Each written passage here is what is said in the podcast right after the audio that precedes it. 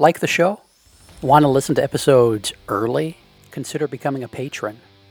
Starting at the $3 a month level, patrons get access to a custom patron only feed where we put out episodes of Upstairs Studio podcasts like the Childcare Bar and Grill, Miss Becky's Classroom, That Early Childhood Nerd, the Renegade Rules podcast, and others early. That feed is just for patrons. You could be one of them. Go to patreon.com slash playvolutionhq or click the link in the show description to learn more.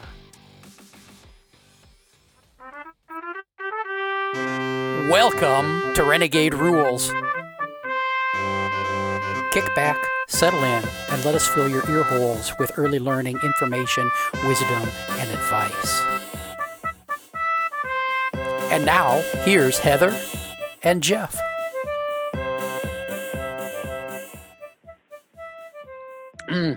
okay, let's see if I remember how to do this. It's been a while. Welcome to Renegade Rules. Jeff Johnson here live from upstairs studio in Iowa. On the Zoom with me is is Heather Shoemaker. How you doing, Heather? Up in Michigan, where it's in the 60s in the house. Yeah, it's freezing here, but I'm doing great. That's great. And live from Florida, where I'm guessing it's 400 degrees and 98% humidity. You're lucky I'm even dressed. well, that's since you got the video turned on. I'm I'm feeling very lucky. So uh, Lisa Murphy is joining us. Heather, it's been a while. We were on summer sabbatical. Was it vacation or sabbatical? What did we call it in the last episode? Um, I don't know, but in any case, it's a needed break from routines, and now we're back full of new enthusiasm. Yeah, and we're back with Lisa Murphy to talk about her new book. Lisa, what's it called? When's it coming out to start with? And then we'll dig into what's in it. It's called Lisa Murphy on Child Centered Environments, and it is being released in November at the NAEYC conference in Nashville. Awesome. Available, available for pre order now on all your Thank you. You're always very good about saying that. Yes, it's available for pre-order. You can go to redleafpress.com or if you're in the Canada, you can go uh, to a place that I just forgot. Um, but yeah, it's available. I can You can also go to the Amazon.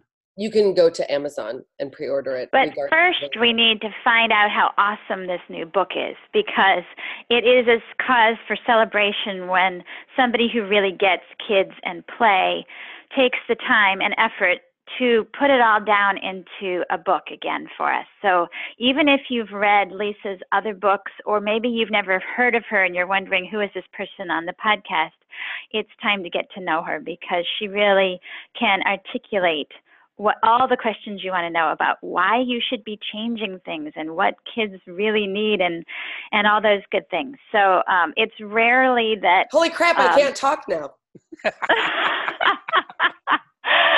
no, but it's so rare that when I've written a book full of renegade rules that I can ever fully endorse somebody else's book because there's usually some things I think, oh, okay, that's getting pretty close.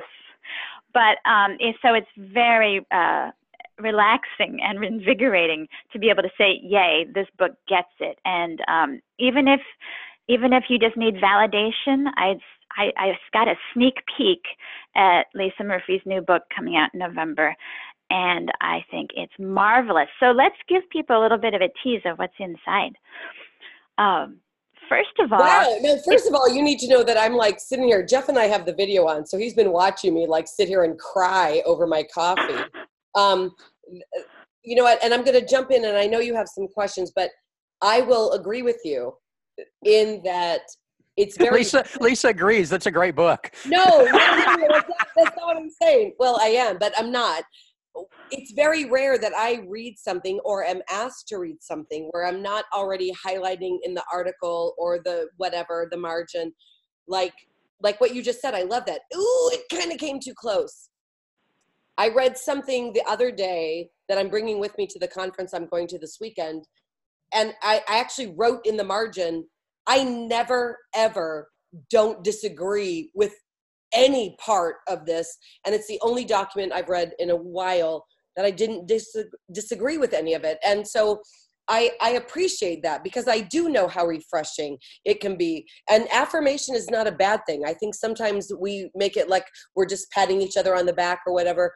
But I, I think it's good every now and again to be like you know what i'm i'm not on the wrong track so i appreciate wholeheartedly your feedback and i will let you know that i often say the same things yeah, and let's just point out that this is not because we're becoming complacent in our intellect with this exactly. kind of topic.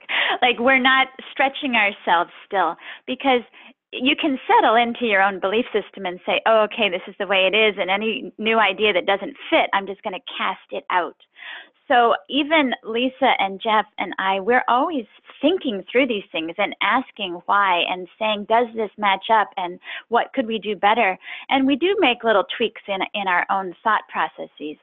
So um, it's not just a yay, this is how it should be, right. but it's a, rigor, a rigorous so like approach. You yeah you said what i believe so i like you yeah that's not yeah no no i'm not saying that at all and thank you for clarifying that for your listeners and if you do uh, read Lisa Murphy's books and my books and Jeff's books and so on for validation, that's good because also it helps give you the language to explain it to people who are coming along in the journey.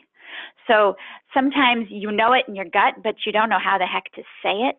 Well, with this new book, you'll have a lot of ways that you can help say it to um, the, the parents you work with, with the families you work with, with your um, uh, colleagues you work with. The kids kind of already know it in their guts. They don't really need so much explaining. But I just wanted to get into the whole topic of child centered because I think just like the words free play, those can be totally misunderstood by people who don't know what we're getting at. So, one thing you said is child centered is not chaos. Um, Correct. Do you want to talk a little bit about that? Yeah, people think it's like Lord of the Flies in room five kids running around naked with paint flying through the air, which you know you, you have to be careful with your audience because sometimes that is what's happening but i realize it's happening versus that it's happening because i don't know how to redirect it right it's the, one of the things i think that is missing in the understanding of what is child centered is the idea that it is very structured but it's not controlling and although it might just seem like verbiage, I think Jeff and I have unpacked this a couple times. Um, I unpack this constantly with my colleagues. There is a huge difference between structure, as in consistency, as in that, that there's a plan, versus control, which is I need you to do it the way that I want it to be done. And I really do believe that that's at the core of a true child centered environment. Is adult. Right. Uh, sorry, go on. No, I was just going to say sometimes when um, you mentioned in the book that sometimes when people are introduced to this idea of child centered and they haven't been doing it, that they swing the pendulum totally to the opposite side and start boasting about now we let the children jump off the tables. So explain right. this reaction a little bit. I thought about Jeff when I was writing that page in the book because Jeff's like, so let them fucking jump off the tables, you know. But there's a difference between again, it's the intention. Are they jumping off the tables because somebody wanted to know you know the velocity of going from point a to point b or the force or the magnitude or the physics or is the teacher just sitting on the side going well i'm not supposed to tell them to not do this so i'm not even intervening at all. And that's that's the fine line of child centered versus just letting them do whatever they want. If you're need, and Jeff and I unpacked this, I think it was a block episode about throwing blocks, and I was like, but block. But if you're needing to do some throwing, so let's lift the verb. If you're needing to do some jumping, to your to your example of off the tables, where can we make that happen in a way that is not going to hurt anybody, or not, you know, it's it's not that the table needs more respect than anything. It's not that but where can we let the verb happen in a way that's not going to you know hurt literally anybody and and that's right. the piece that i think that a lot of adults are just not able to sit with yeah, it's not about not having any limits or expectations or um, putting things in their proper place. I always talk about can you say yes to it if you change the location? Or exactly. can you say yes to it Yes, Yeah. yes, and yes, and yes, and and that's what Jeff taught me in that one episode. Oh God, I don't even remember when we recorded it, but it was about blocks, and I was like, get, I was getting locked and loaded on my moral reaction to the blocks as the example, and Jeff's like, they're needing to do some throwing. So where can the throwing of something happen? And I was like, oh, okay. So Jeff, even in that episode, stretched me a little bit out of my comfort zone, which is, I think, what my book I think that lies potentially, if I can sound that kind of egotistical, that's what's at the heart of my intention behind the book is how can I stretch people out of their comfort zone to still be aligned with developmentally appropriate practice and still meeting children where they need to be met. Yeah, let's throw Yeah. in Dan's dictum here too. Dan Hodgins says that we need to stop making moral issues out of developmental issues, and that's what we're doing with a lot of the table jumping and block throwing and those kind of things. We're we're fra- framing them as moral issues when they should be framed in our classrooms and homes as developmental issues in most situations. And I think that the the idea of lifting the verb out might assist people, even people who are like, I'm not really sure about this child centered, I'm not really sure about this play thing. The idea of lifting the verb out, can we make the verb what we focus on instead of the child? Yeah, yeah. Though i must admit, I never knew that you had a moral relationship to blocks. So that's good to know. Oh, I have a huge. In my brain, this is a whole different podcast. In my brain, every single child care center would be nothing but like 3,000 square feet of blocks. I don't well, moral. are blocks are hard to hug. You know, you might want something softer in there too. Um, yeah. So now, if we have things about limits and and you know getting that verb out and thinking about where you can do things, so we set up some boundaries. Maybe you were talking about kids testing the boundaries and what that's all about, um, and the, the, the you know having that it's still consistent boundaries Yes. because yes. sometimes we'll set a i watch parents uh you know whether they're in the grocery checkout line or a teacher in the school and it seems like the kids keep asking and pestering because it's tuesday and you know on wednesday she said this and on thursday she'll probably say that so they're always kind of pushing to see what's going to happen this time And Heather, I know you and I, I, although I feel we've known each other a long time, we're kind of deepening how much we know about each other. But consistency in my world, and Jeff knows this, is that's my that's my thing. Be consistent. You know, the, the reason why the kids in my family child care home never painted on the windows. No, I can't say that because that was actually allowed. The reason they never painted on my car or the side of the house was because they could always paint on the back fence and the sliding glass door, right? It was consistent. My mood was not dictating what was or was not okay today. And I think you're referring to Barb Chernovsky's quote in the book about children do not test boundaries to make them bigger, they test boundaries to make sure that they're still there. And when I realize consistently that the boundaries, the consistency is there, then I can relax into being two or three or four or five, or I would even argue into being 14 because this is consistent here in this place. It might not be consistent in other places, but in this place, it, it is. Right, and that gives um, a sense of comfort. I think sometimes if we're thinking, oh, we need to just make it more about the child and, and revolve our lives around the child, what does that really mean? They actually want, they crave some of those boundaries and some of that adult consistency. So sometimes we think that we're being nicer to them or being more child centered if we just let everything go. But No. no, there's things kids actually need that seem counterintuitive to some points of view there. You know what? I love that you said that, and I wish that I had actually elaborated more on that in the book. So, wow, that thank you. Well, that that consistency also goes back to the uh, the table jumping and the block throwing. If kids consistently have the opportunity to do things that they developmentally need to do, uh, if there's always a place they can jump and always a place they can throw, they're more less likely to do those things in the places that that may cause Not- those moral issues for you. Those um, if there's a if there's the throwing place in the corner of the classroom, it's less likely the blocks are going to get thrown because the things that are that are okay to throw are going to get thrown over there. So you, And, you actually, and that requires Jeff, and I know you know this. It requires a leap of faith on the part of the adult to realize to, there's a trust level there, right? Yeah. Okay, so I read this book or I listened to this podcast, and if I have a place where you can't throw stuff, if I start directing the throwing need, the counterintuitive idea there is that the throwing is actually going to go away.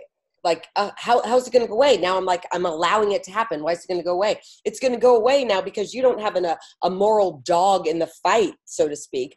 And now, if the kid was, to this example, just throwing stuff to get a rise out of the adult, they're not gonna they're not gonna do it anymore because you're like it's no big deal if you need to go throw something go throw it over there Mhm. You know, I need to invite you to Michigan. There's a children's museum here where the the second i'm floor not allowed is, to go there unless i have a child with me so i'll need to rent somebody's Okay, you can rent a child, but there's a whole there's a whole floor that's called throwing things. oh and the whole god floor is for things to be thrown and there's all kinds of really neat things you can throw including trebuchets and catapults and different kinds of throwing so it's really awesome but the when i enter a classroom or a children's museum type thing i know just by the mind i i know the mindset of the people who set it up based on what's there, you know, what the environment's like, what they understand kids need. And of course, all the adults like to throw the stuff just as much as the kids Yeah. when they get upstairs. Yeah. So, um, you know, one thing I wanted to ask you about is um, I don't want to scare people off with your book because in the in the intro and a couple places throughout the book, you mention how hard it is to be child centered and how hard it is to have this different way of interacting in this it's a different relationship is basically what it is a mindset in a relationship. I think and i thought hard. really? It's hard? It seems like it's so much harder to control no i would actually argue that it's easier to attempt to control.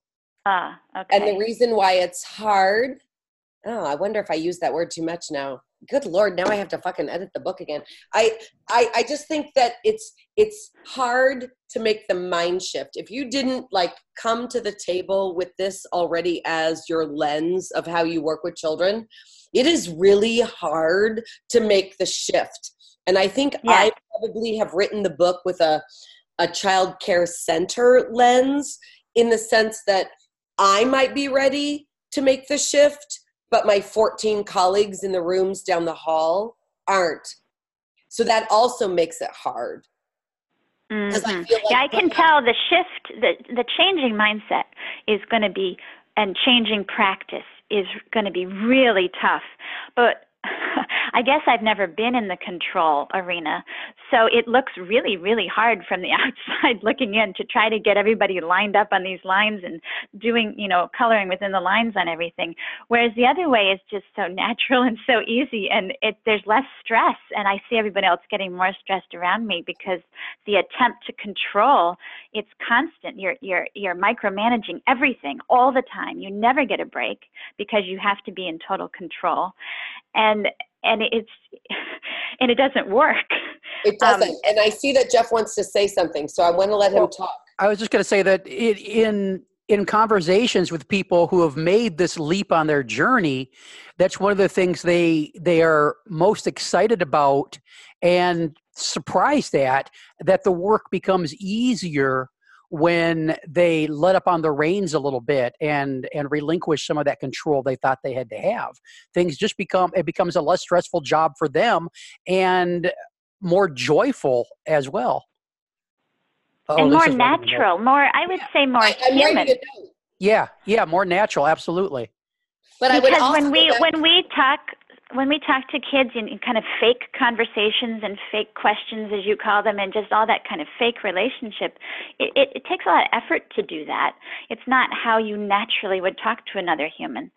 So um, you know being in a, a more human relationship is really what it's all about I, I, I went um, the, the notes that I wrote, and I'm holding them up. I don't know if you can see it, but I, I would go back to the counterintuitiveness that Jeff just talked about. To me, that's counterintuitive for a lot of people in this industry. If I relinquish control, because somewhere along the way I drank the Kool Aid of thinking that I'm supposed to be the boss of the children, and now I'm going to release that. And it's so it's counterintuitive to what I think I should be doing, but holy crap, now my job is easier but the thing that I like to unpack is do we think that somehow because our job becomes quote unquote easier that we're not working as hard as we should be? And i think that's an element that we don't we don't explore that enough.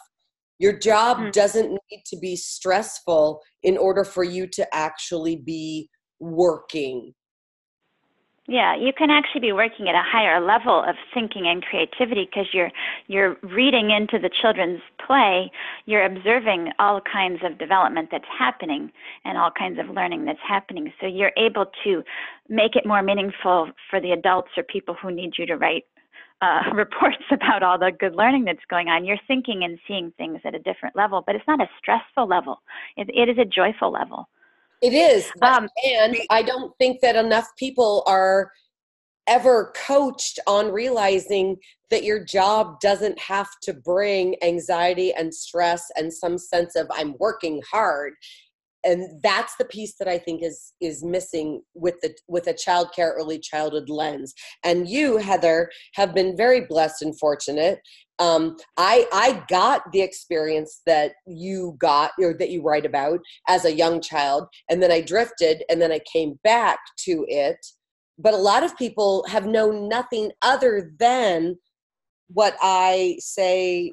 Forgive me to not do in the book, right? I mean, yeah. Uh, and you have to see it happen in real life. I think it's very hard just to um, intellectually grasp this. I think you just need to um, take a field trip and visit a center or somebody's house where this kind of uh, relationship is going on because otherwise it's hard to imagine it. It's hard to create it in your mind. I was wondering, since we're getting on to the juicy topic of change, and can we um, can we focus a whole episode on on how to how to go about some of these drastic changes, Jeff? Yeah, I was just going to say when it comes. Going to say something else. When it well, I was going to say when it comes to observing and doing your job, I've been observing the clock, and this seems to be about a place we should cut the episode and uh, come back and do another one. So, so let's wrap this one up and come back with more Lisa Murphy, where we're going to dig into what, Heather? Change. Excellent. One of our favorite topics. This has been Renegade Rules. Heather Shoemaker's with me. You can find more Heather at heathershoemaker.com. You can find more Lisa Murphy at ooeygooey.com. Check them out. Book is available for pre order. What's the title again, Lisa? Lisa Murphy on Child Centered Environments. There check that book out too. Pre order it. The publishers like to see those pre orders roll in. Back soon with another episode. Bye bye. Bye. Bye. There we go. Thanks for listening. We'll be back next week with another episode. Music by Alexander Shoemaker. This has been an Explorations Early Learning Upstairs Studio production. Oh. Hey, we need your support to keep the podcasts flowing. Go to explorationsearlylearning.com slash support to learn how. One of the big things you can do is shop Amazon with the link we provide. You buy your cat food, you buy your kids' books, you buy whatever it is you buy on Amazon, you pay the regular price. We get a small percentage of it. Everybody wins. A lot of people are doing it. It really supports the shows, and we really appreciate it. Give it a try. Thanks. This has been an Explorations Early Learning Upstairs Studio production. Oh.